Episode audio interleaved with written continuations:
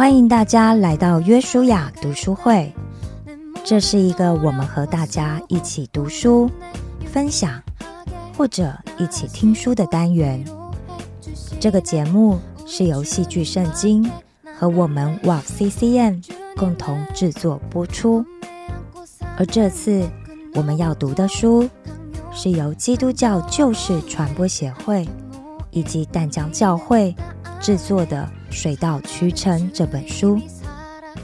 这本书是由廖年明以及张路德两位服侍者累积过去的辅导经历，集合了三十篇生命故事汇整而成。这里面的故事主角，最年轻的有十八岁，最年长的有六十六岁，有单身男女，有夫妻，有父母，有孩子，也有爷爷奶奶。经由当事人对成长历程和原生家庭的反思，再透过牧者辅导的角度，借由前人的经验或者圣经的教导来协助思考，最后也会提供每一位正好遇到相同情景的朋友们，该如何应应，怎么样为主而活，怎么样珍惜每一个当下的一些建议。但愿每一位朋友都可以在这里得到鼓励，学习到智慧，并且得到从神而来的医治与安慰。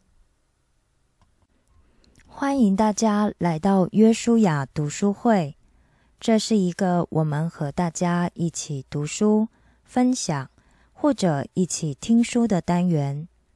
这个节目是由戏剧圣经。和我们哇 CCM 中文台共同制作播出。这次我们要读的书是由德国神学家潘霍华所写的《团契生活》。今天我要继续跟大家分享的是第二章《共同的日子》。诗篇里的秘密，以弗所书五章十九节说。当用诗章彼此对说，以西结书三章十六节说，用诗章彼此教导，互相劝解。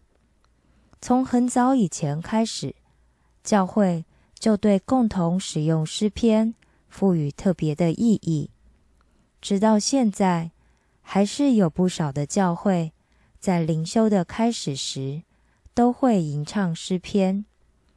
可惜，这种习惯已经大大失落了。我们必须要重新投入诗篇的祷告中。诗篇在整本圣经中确实具有独一无二的位置。它不仅是上帝的话语，同时，除了少数例子之外，它也是人的祷告。这话怎么说呢？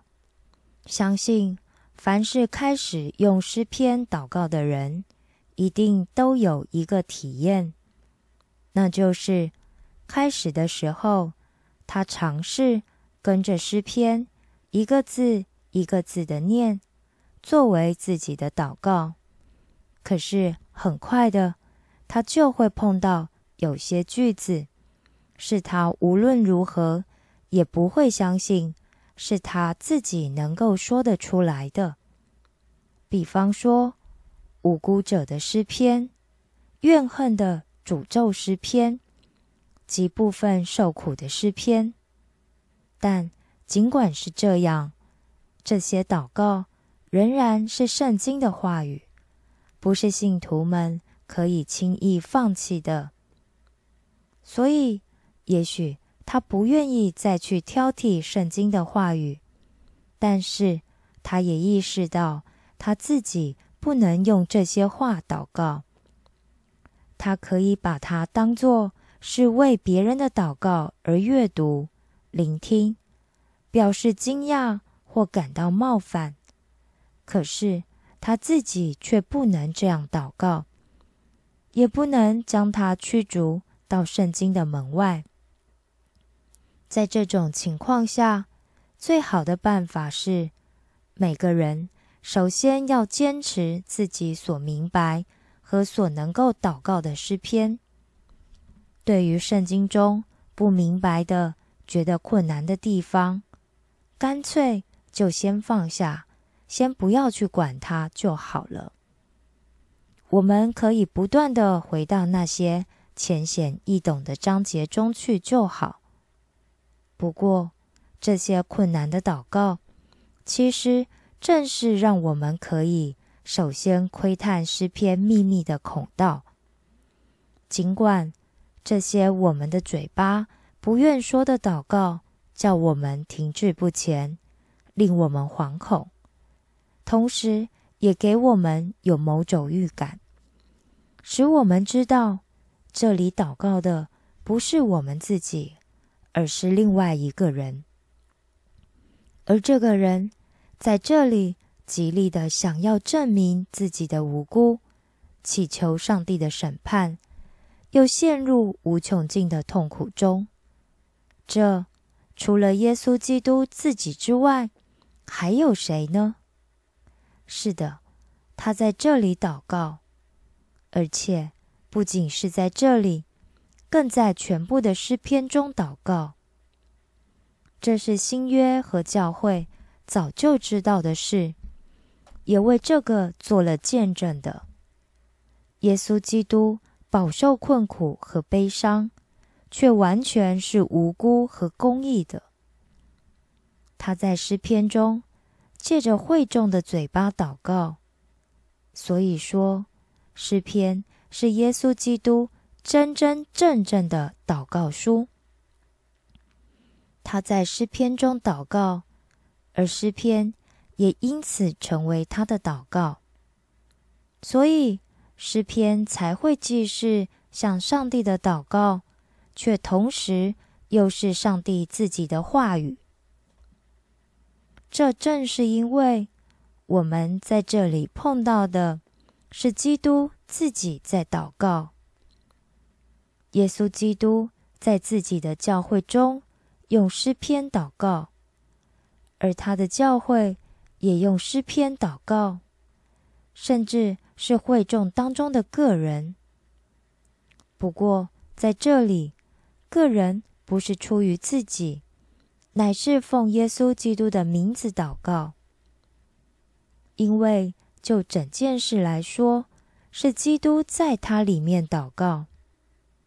他祷告不是出于自己心里的自然渴望，而是由于基督成了人，他于是按照耶稣基督这个人的祷告而祷告。既然事情是这样的话，那么他的祷告就得到了闭蒙垂听的应许了，因为基督在上帝的宝座前和个人以及会众。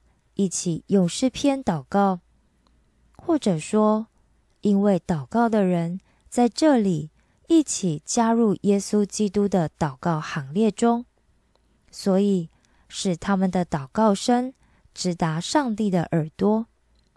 基督于是成为了他们的代求者。若诗篇的某一节或某一篇不是我自己的祷告的话，那么。他必然是团契生活中另一个人的祷告，所以他必然是真人耶稣基督和他在地上的身体的祷告。所以在诗篇中，我们按照基督的祷告而学习祷告，因此我们可以说，诗篇是学习祷告的伟大学校。在这里。我们首先学习什么是祷告。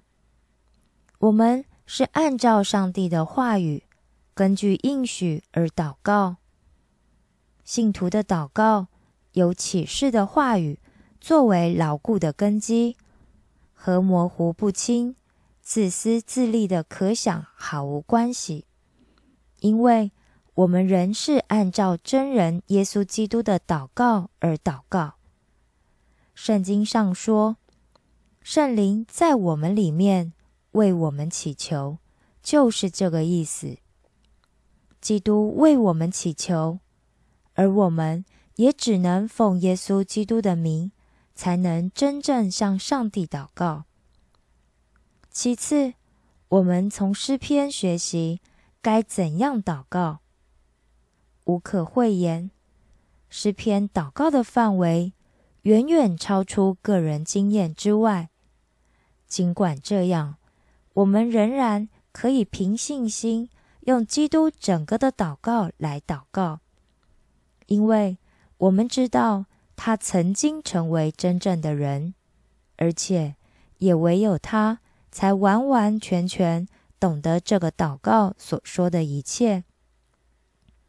但我们不能用诅咒的诗篇来表达自己的恶念，也不能像诗人一样宣称自己为无罪、敬虔。正直的，我们如果想要代表我们自己的话，那是绝对不可以的。除非我们是出于耶稣基督的心，因为他是无罪的、纯洁的，而我们也因着信分享了他的无辜。那么，我们就不但可以，还应该要这么做。我们这么做。是因为那是基督替我们所做的祷告，也是因为那是他赐给我们的礼物。借着他这些诗篇，才成为属于我们的诗篇。至于那些有说不尽心酸和苦难的诗篇，不是要强迫我们的心灵进入自己经验以外的领域。不是要我们埋怨自己，而是因为这一切的苦难真真正正的发生在耶稣基督的身上。